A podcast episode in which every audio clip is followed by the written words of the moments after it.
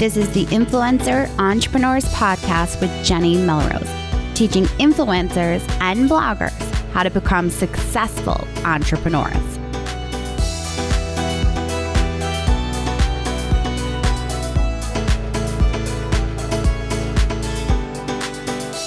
This is episode 111 of the Influencer Entrepreneurs Podcast with Jenny Melrose. Today, we are going to dive into how to become an influencer. And it's not just simply creating some social media accounts and posting a bunch of stuff to attract attention and see how many followers you can get, whether you're paying for them or whether they're coming authentically to you. That's not what this is going to be about. Now, what I want to make sure that you know is that you understand that there is a worksheet that's going to walk you through this. There are strategic steps on how to become an influencer. And I want to make sure that you click over to the show notes to grab that worksheet as we're going through this. Now, obviously, if you're driving and listening to the podcast, I don't want you to try to click over right now because it's not something you're going to be able to do. But I want you to make sure that you come back to the show notes get that worksheet and go through these steps because I'm really going to force you to think about what exactly and how to become that influencer that you want to be, probably like no one else you've ever heard. So, before we dive into that, I want to make sure that you are aware that Influencer Entrepreneurs Academy in Charlotte, April 2nd through the 4th, is right around the corner and we only have a limited number of tickets left. So if you're thinking, what conference, what live event should I attend in 2019? This is the one for you. We not only are going to have experts that are going to be there talking about anything from SEO to Pinterest to Instagram to YouTube, but those experts are going to present for 45 minutes and then the attendees are going to have the opportunity to workshop that content. Each expert speaker is giving a worksheet so that you can apply the strategies that are being taught to your business right afterwards. They're also going to be circulating throughout the room as well as myself and my staff to help you make sure that you can implement those strategies for your business. We know that not all businesses are the same. You're not all bloggers, you're not all just Instagram influencers. You have many facets to your business. So, because of that, we want to make sure that you have the opportunity to apply the strategies and make it work for your business. This conference is what I have dreamed of a conference that I really, really want to, to, be able to attend myself. Anytime I went to a conference, I always wished that I had had the opportunity to not only network with the bloggers that were there, the speakers, but also really put the strategies into place. And we're going to give you the opportunity to do that. So definitely make sure that you grab a ticket before we are sold out. We will be kicking off April 2nd and going through April 4th. The first day, April 2nd, we're going to be taking a cocktail cruise on the beautiful Lake Norman. We will then have all day workshop August 3rd and August 4th. So it is going to be a time to network, find that tribe of bloggers and influencers and business owners that are really looking to take their businesses to the next level. I hope you will join me. All right, you guys, let's dive into how to become an influencer. So, now before we dive into the specific strategies, I kind of wanted to give you a little story, take you down memory lane for me. I've recently finished um, Brendon Burchard's book, High Performing Habits, and it's actually on my list of books to read in 2019 for women entrepreneurs. It was a fabulous read. It really pushed me to look at myself and the things that I do. And the questions that it asked really brought me back to um, elementary school, believe it or not. So, one of the things that's talked about in the book is the importance of influence and how you use it, how you choose to stand up for others and for yourself, and how you're going to influence others to do that. So, it brought me straight back. this is going to sound crazy, but it brought me straight back actually to fifth grade when I was kind of at a point, I was in a small elementary school where I went to school. I graduated with 79 students. Yes, you heard that right. I had a high school class of 79 students. We all knew each other. We went to preschool together, then we went through elementary school. Um, we didn't have a middle school because we were so small. We actually had um, K through six in one building, and then seven through 12 was in another. It was a very small school district and actually had gotten larger once I graduated, but apparently it's getting small again. But, anyways, that's not the point. The reason I'm bringing this up is because when you're in a small elementary school like that and you're getting into those teenage, not quite teenage years, you know, we're talking fifth, sixth grade here, you're preteen, right? It's when you're starting to decide a little bit about who you are. You're trying to make that stance and figure out who your friends are going to be. Are you going to be in the cool crowd? Are you going to be in the the quiet crowd? What crowd are you going to choose to go towards? Well, at that time, since there weren't a ton of us, there were only 80 students, and figure half of those were girls, so there's only really 40 of us. We hadn't really had to make those lines yet, and they were just starting to become apparent. And there was this one girl that was in um, my fifth grade class that wasn't with us when we were little in preschool, had come in, probably she was like third or fourth grade when she had joined our school district. And she was a little bit different than the rest of us. She looked a little bit different. She had different customs. So, because of that, some of the girls who I guess at the time you would kind of call my friends, um, started making fun of her and would say silly things like, "Oh, you can't touch her desk," and they would do it right in front of her. And even I can remember being in fifth grade and making a stance and knowing that I was making a stance, knowing that I was going to put myself on the other side of the divide of cool kid and just another kid. And I knew that I was making that choice at that time and it seemed so silly. But my influence, my heart at that time knew that these people were being so mean to this girl just because she was different. And she wasn't there, so she never knew that I took this stance. But I was being made fun of because I was sitting at her desk. We moved classrooms and I happened to be in her in her classroom where she had moved to a different one. And I sat at her desk. No one else would sit at it. And of course, a couple of the boys and a couple of girls, ooh, you're sitting at so and so's desk. You're going to get cooties. You know, the silly stuff that we say in elementary school.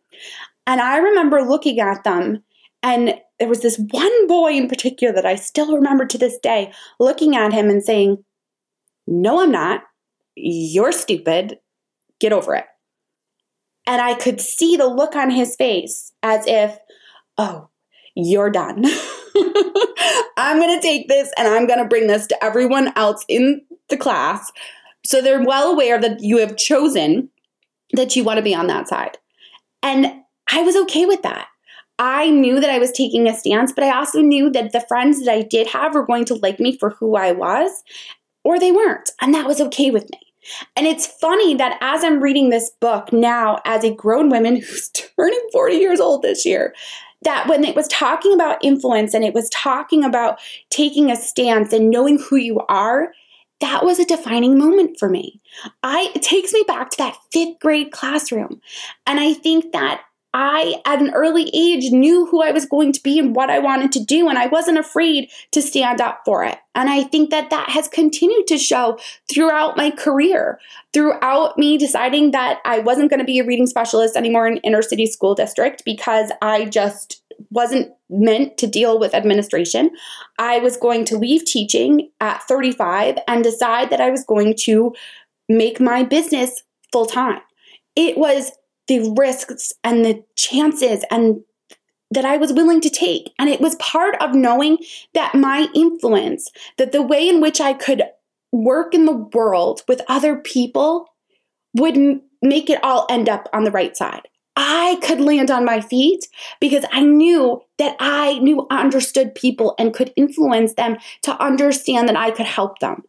So what I want to be able to do today is I want to be able to walk you through how to understand to become an influencer. Because I think a lot of us seem to think that, oh, we're going to be YouTube famous or we're going to grow our Instagram influence and we're going to become Instagram influencers with 100,000 followers and we're going to make it. And that's going to be our business. But there's something wrong. That's why so many people are getting onto social media and feeling almost icky, like you're just seeing the highlight reel because it is just a highlight highlight reel. It's not the real person that's actually authentically showing themselves to you and using their influence to then help you on your journey in life. Really, guys, that, that is what this is supposed to be about. When I started my blog, The Melrose Family, nine years ago, I was doing it for myself, but I was also creating the content because I knew there were other moms like me who had lost themselves in motherhood and needed to find a way back. That was why I started to share that content. It was a passion that I had inside of me. Now, if you guys have been listening to the podcast, you know that I've recently published an episode called um, How to Find Your Zone of Genius. So, I want you to make sure that if you haven't gone back to that, that will really help you with this whole idea of how to become an influencer because it talks about the whole idea of knowing what your zone of genius is and using it for uh, the right purposes to move your business forward at the same time. So, the steps, the questions that I really need to start for you to think about the first one is to figure out what problem you are solving as an influencer. Because you can't just create content and not be solving a problem. If that's what you're doing, you're really not an influencer then because you're just putting up random content. You have to know the problem that you're solving when you're putting it out there. So that if you're creating um, vegetable recipes that just use veggies. What why? Why are you putting that content out there? Because you like those types of recipes or are you trying to help people make healthier choices maybe for their families that can't eat meat or have heart problems or whatever it might be? Or if you are creating a membership site that is meant for fitness users, why are you creating that? Are you doing it for the moms that can't get to the gym because they have two kids at home um, and they need to be able to work out at home quickly and easily, and you want them to feel better about themselves, healthier for their children, those are problems that are really that you are solving. But creating just a random recipe here and then doing a parenting post here, unless it's connected over an under overarching idea, it's not going to make sense and it's not going to influence your audience towards something. All right? So the first question is figure out what problem you are solving. The second thing that I need you to do is to be authentic and show that you care by answering some questions.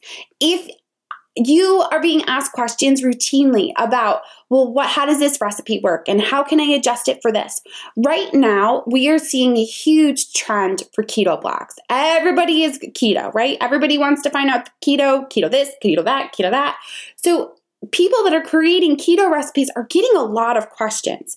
And if you're not taking the time to answer those questions, you're missing out on building a trustworthy audience. Here's the thing I know a lot of us started off by just creating content. And it's free content. We wanted to create recipes. We may not have had the idea that we want to create this a business. But the second that you put up ads on your site, you made it a business. So why not capitalize on the fact that those are all the questions that are coming in and think about a possible product that you could create for them? Stop holding yourself back by telling me you don't have time to answer all these questions. You homeschool and you have to create content as it is. Sure, you do. But instead of continuing to create tons and tons of free content, why not think about how you might be able to put these people into a membership site and run a group coaching program? Maybe you're going to hire someone to create keto recipes for you on your blog while you create a membership site. Start thinking beyond what we're so used to. Because if you're making money from a membership site, you can you can certainly afford to pay someone to help create those recipes on your site that you want out there for free content that's going to continue to drive traffic, page views, and ad money. I know a lot of people get this whole idea that passive income, passive income, I'm to just do ads. Ads are great, but again, they can go up and down, and so can your page views. And page views, as I've, you've heard me say time and time again, are not passive. You have to drive the traffic to those page views to get them. So that it requires you to do tons of social media. You're doing Pinterest and Instagram and whatever else you have to do to do to get that traffic.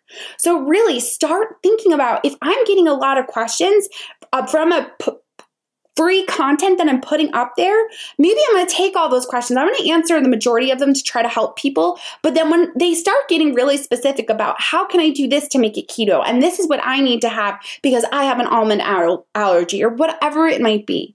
So now what you might turn around and say, okay, I'm going to do a membership site. You guys clearly have questions. We're going to make this tailored for you, and this is how we're going to run it those people that are asking you, coming to you for that free content and asking you specific questions about themselves will then either one, stop asking those questions and getting under your nerves because you don't feel like you have enough time for them. Or two, they're gonna say, Yes, this is what I need. Here's my money. Sign me up. Where do I sign on the dotted line? Here's my credit card.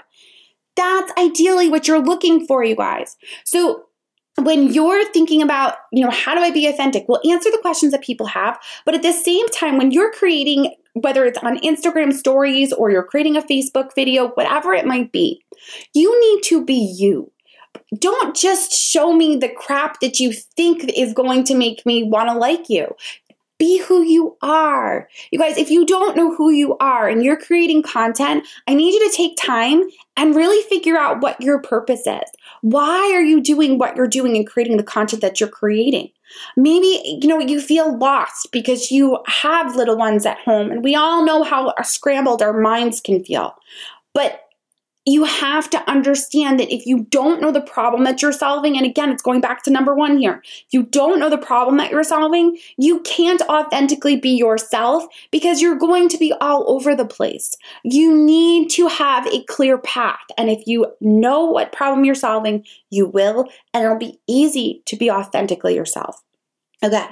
The next thing that I need for you to do is to create a sense of community or tribe when you're on social media, it can't just be this is where we get stuck. When people get onto social media and they randomly will post a recipe and they don't tie it back to their audience or create that sense of community with their audience, it just goes up as a highlight reel it goes up as something that people look at and go, oh, yeah, that's pretty, but I could never do that.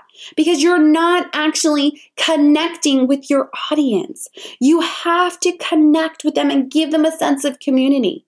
One of the easiest ways to do this is to give them a call to action that makes them feel like they're a part of it. Hey, if you're making my queso dip, just tag me and share it up on your Insta stories telling them that that's what you want them to do. And then when they do that, reshare it and give them, you know, send them a direct message. Thanks so much for sharing this and reshare their content. It not only, when you reshare on Instagram stories, it not only allows you to be able to say thank you to the person that tagged you, but it's also showing your audience that is watching you that, oh, look, other people are sharing her content. I want to do that. I should do that. You're setting the example of how to interact with you. Social media for many of us, especially I think Instagram stories, I've been hearing recently from a lot of people in my audience that are saying to me, Instagram stories just confuse the crap out of me.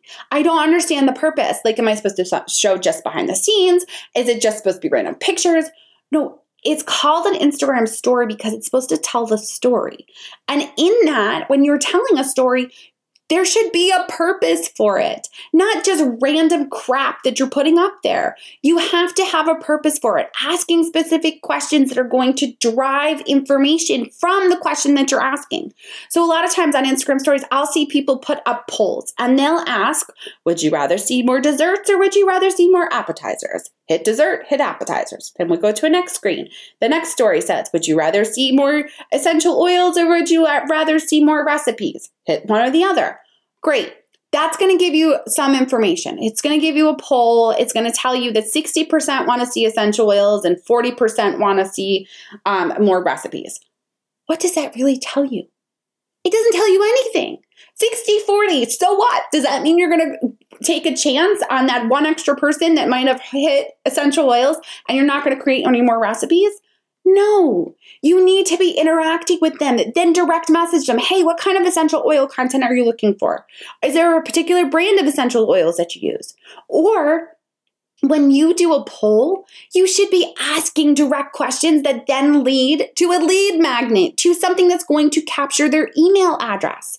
So I told this story recently. I feel like I think I did it in the training in Pitch Perfect Live, but I am doing, I had done a detox and it was refined sugar. I had to be away from all sorts of refined sugar. So I asked the question to my audience. Um, are you comfortable knowing finding the refined keeping the refined sugar out of your diet yes no now i did that for a reason not just because i didn't want i wanted to know yes or no whether they were comfortable. The person the health coach that i was working with i knew had a freebie. That was a chart that had all of the ingredients that were sh- actually refined sugar that were like hidden names for it. So when they said to me in the poll, no, I don't, I'm not comfortable, I direct messaged them and said, hey, listen, this is actually the chart that I'm using that my coach gave me. I bet you would love it. And I would give them the link directly to her lead magnet so that she was gaining followers from it. I was providing my audience with a service. Am I looking to put together a sugar detox program? No. But if I was, and I was that health coach who I was doing it for, that's what I would be asking. I would be asking, Are you comfortable finding refined sugar in your foods? Yes or no? And when they hit no, I would be sending them to my lead magnet that walked them through it. You guys have to start asking questions that matter. Don't ask them if they wear their sunglasses. You know, uh, what kind of sunglasses do you wear? Do you prefer Sammy's or do you prefer um, some other kind? It, unless, unless you were doing a sponsored post for the particular kind of sunglasses. And then you're going to send them the information about that sponsored post. Or if you have an affiliate product, then you're going to send them that information. There has to be a purpose behind it, and you have to teach your audience how to interact and engage with you. That's the whole purpose of creating this sense of community. Because when people create a sense of community around you, they trust you. They're going to be willing to purchase a product that you put out there. They're going to want to see your latest post and they're going to want to share it. I routinely hear from my audience, from all of you, from many of you, not all of you, from many of you, that you don't know what your audience wants. Sometimes something you think that's going to do really, really well content wise falls flat on its face. Well, there's got to be a reason. It's because you're relying on the Pinterest gods for it to take off or for Facebook. How about instead talk to your audience and figure out what it is that they need and want? What problem are you solving by creating that content? Some of my best content is because I have talked to my audience and they said, Hey, I want this. I want more information on this. And when you are an influencer, that's what you understand. You can influence people to go in different directions because you know what it is that they want and need. You know the problem that you're solving. Because all an influencer really does is create content that they know that their audience wants that solves a problem. That, in my eyes, is an influencer. If you're just growing your Instagram following to have a hundred thousands or ten thousands that you can have swipe up, great. But what does that swipe up do for you? Really, unless you're solving a problem that your audience wants to swipe up for. The fact that you're dying to have 10,000 followers on Instagram and you're begging other people to share your content so that you can get that swipe up feature, unless you're going to use it correctly, it doesn't matter. It's a complete and utter waste of time. So start being strategic about your content. Think about I'm an influencer. What problem am I solving? How can I find out from my audience what it is that they need? This doesn't always just, I know we've been talking a lot in the past about creating a product and knowing what your audience wants. This starts with creating content that your audience wants too. We want to increase page views? Okay, great. Instead of just guessing, let's talk to them and figure out what they really want. You guys, I really want to make sure that you understand that you can pop over to the show notes and grab the worksheet that's going to walk you through these three main questions that are going to really start you to think about How can I make sure that I am showing my influence, becoming an influencer for my audience? In the meantime, I appreciate you guys so much. I love seeing how you are listening to the podcast. So if you would take a screenshot, whether you are driving, well, don't do it while you're driving, maybe do it at a stoplight, or if you are running in the pool, like I have one person that loves to show me, I want to see those screenshots of the podcast so that I can share them and be able to share your my your content with my audience. All right, guys. So you can tag me at Jenny underscore Melrose on Instagram with those screenshots of how you are listening to the podcast. I appreciate you all so much for taking the time to listen in. Until next time, I will see you all then.